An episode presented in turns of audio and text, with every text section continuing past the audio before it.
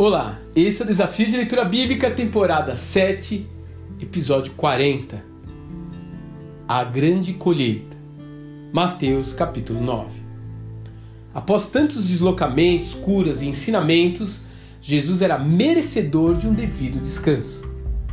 Entretanto, não é dessa forma que o capítulo nove termina. O mestre continuou percorrendo as cidades, as aldeias e os vilarejos, motivado pela sua grande compaixão. Esse sentimento visceral que ele possui pelos perdidos é muitas vezes o estopim para que o poder de Deus se manifeste. Ele não cura apenas para validar o seu ministério. Ele não dá um microfone para as pessoas contarem seus dramas pessoais e se promover com os milagres realizados. Aliás, bem pelo contrário. Em várias situações, ele pede que a pessoa curada nem mesmo divulgue o seu nome.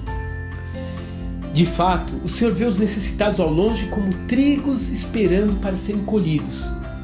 Mas ele tem consciência plena de que sua missão não será capaz de extirpar o sofrimento do mundo. Não nesse momento. É por isso que ele precisa preparar seus seguidores para continuarem a obra após a sua partida.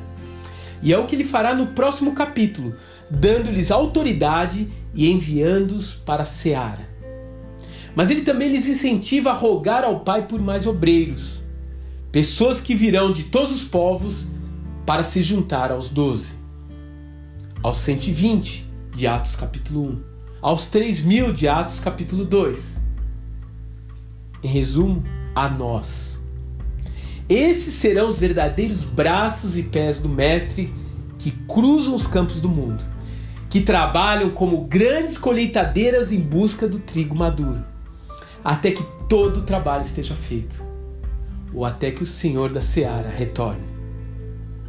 Então disse aos seus discípulos: a seara é grande, mas os trabalhadores são poucos. Peçam, pois, ao Senhor da Seara que envie trabalhadores para a sua seara. Mateus capítulo nove, verso trinta e sete e trinta e oito. Que Deus te abençoe.